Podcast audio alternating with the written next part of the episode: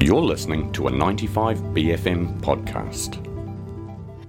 Questions are all around us. Learn, Why is liquid cold? learn, What is maths? learn, Why does this? Ow! Hurt. learn. What is the Enlightenment? I don't know. And now, thanks to the University of Auckland, it's time to ready, steady, learn! It is indeed. And this morning in the studio from the School of Theological and Religious Studies in the Faculty of Arts at the University of Auckland, we've got Associate Professor Michael Mawson to talk about his new book, Unsettling Theologies Memory, Identity and Place. Kia ora, how are you this morning? I'm good, thanks, Rachel. It's good to be here. It's nice to have you up in the studio. What an interesting name, first of all, for a book and a really fascinating world of research to step into. Could you tell us a wee bit about, well, I guess, what the thesis of this book is all about? Yeah, sure. So, this is a co edited book. So, it's a book that I've edited with my friend uh, Brian Kolia, who's a Samoan theologian.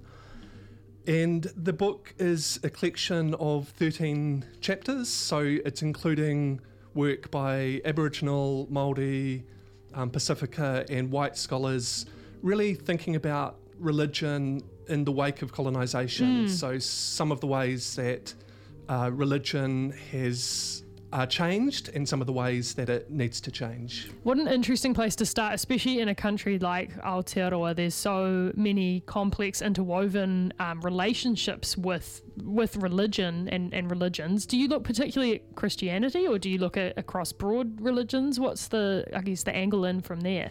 That's right. This book's primarily focused on Christianity, again because it's it's interested in the entanglements of Christian ideas and practices with histories at this end of the world. So, Yeah. so Christianity, but also some unusual and hybrid forms that have emerged as well.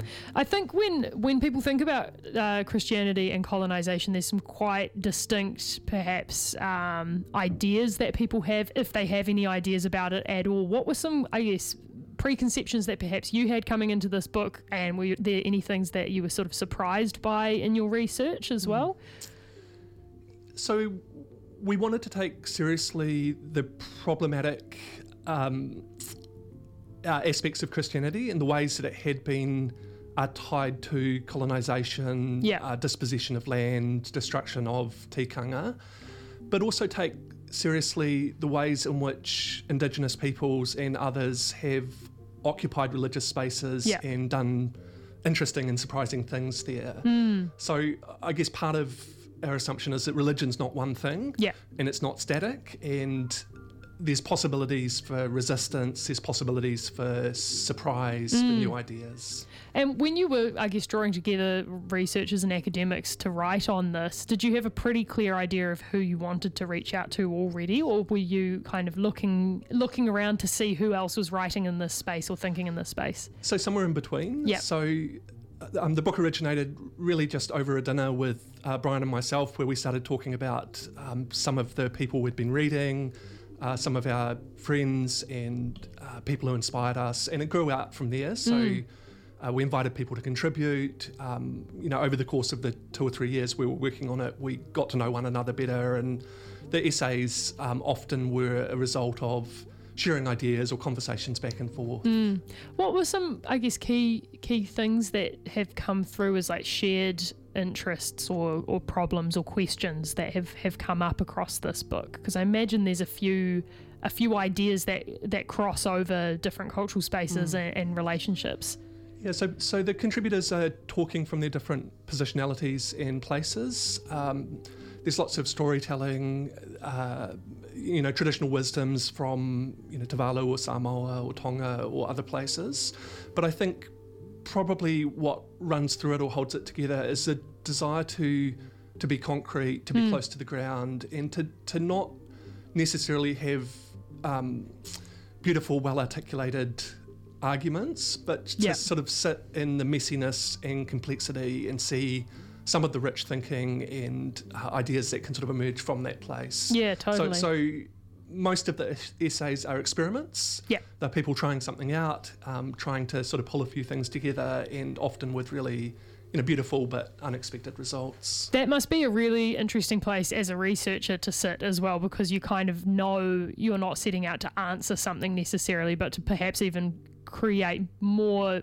space for conversation or more questions out of questions almost a little bit like thickening the soup a little bit maybe to look for a better metaphor than that. But it, it feels like uh, it's a book that's sort of aimed maybe is it aimed at academia or is it aimed at people who are interested that maybe don't have an academic background? Who could who could pick this up do you reckon? So it's an academic book in the sense that these issues are complex Yeah. and often that requires language and thinking that's not straightforward and familiar, but it's not it's not intentionally abstract or formal. And again, there Yeah. are there's all sorts of sort of stories and examples that run through it.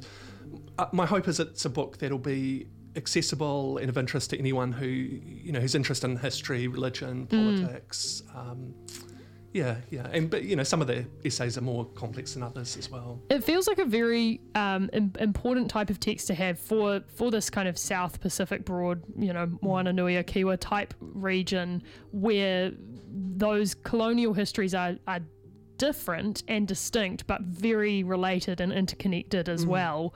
A- And, you know, often when we talk about that, perhaps as a uh, like as a country in New Zealand, we're not having that conversation about where religion comes into it as as a forefront, you know, part of it. It feels like this is a really interesting step towards maybe making that a bit more prevalent for people's understanding. A- absolutely, and part of our intention with the book was to capture and showcase some of the rich kinds of theological and religious thinking that are Yeah. occurring at this end of the world. And I moved back to uh, this end of the world about three years ago, and what struck me is just how much of the thinking was generic. You know, it could, it could be taking place in America or the UK. And so here we've really tried to think, well, what's what's distinctive and important about, um, you know, Australia, the Pacific, Aotearoa, um, you know what, you know what, what should we be looking at and taking account of? It sounds really fascinating. Uh, where can people get this book if they want to read it? Unsettling Theologies Memory, Identity, and Place. So the book's published by Palgrave Macmillan, and that means it's available through Springer. Uh, it's available as an ebook and hard copy at the moment. I Cool. think some libraries are beginning to purchase it as well. Awesome. So find, find your local library or uni library and uh, get get up into it. I reckon this sounds really interesting. Thank you so much, uh, Associate Professor Michael Mawson, for coming and speaking with us this morning. Uh, and congrats on what sounds like a really interesting piece of research. Thank you. That was Ready, Steady, Learn! Thanks to the University of Auckland, the best university. That was a 95BFM podcast. Support 95BFM with a B card. Go to 95BFM.com slash sign up.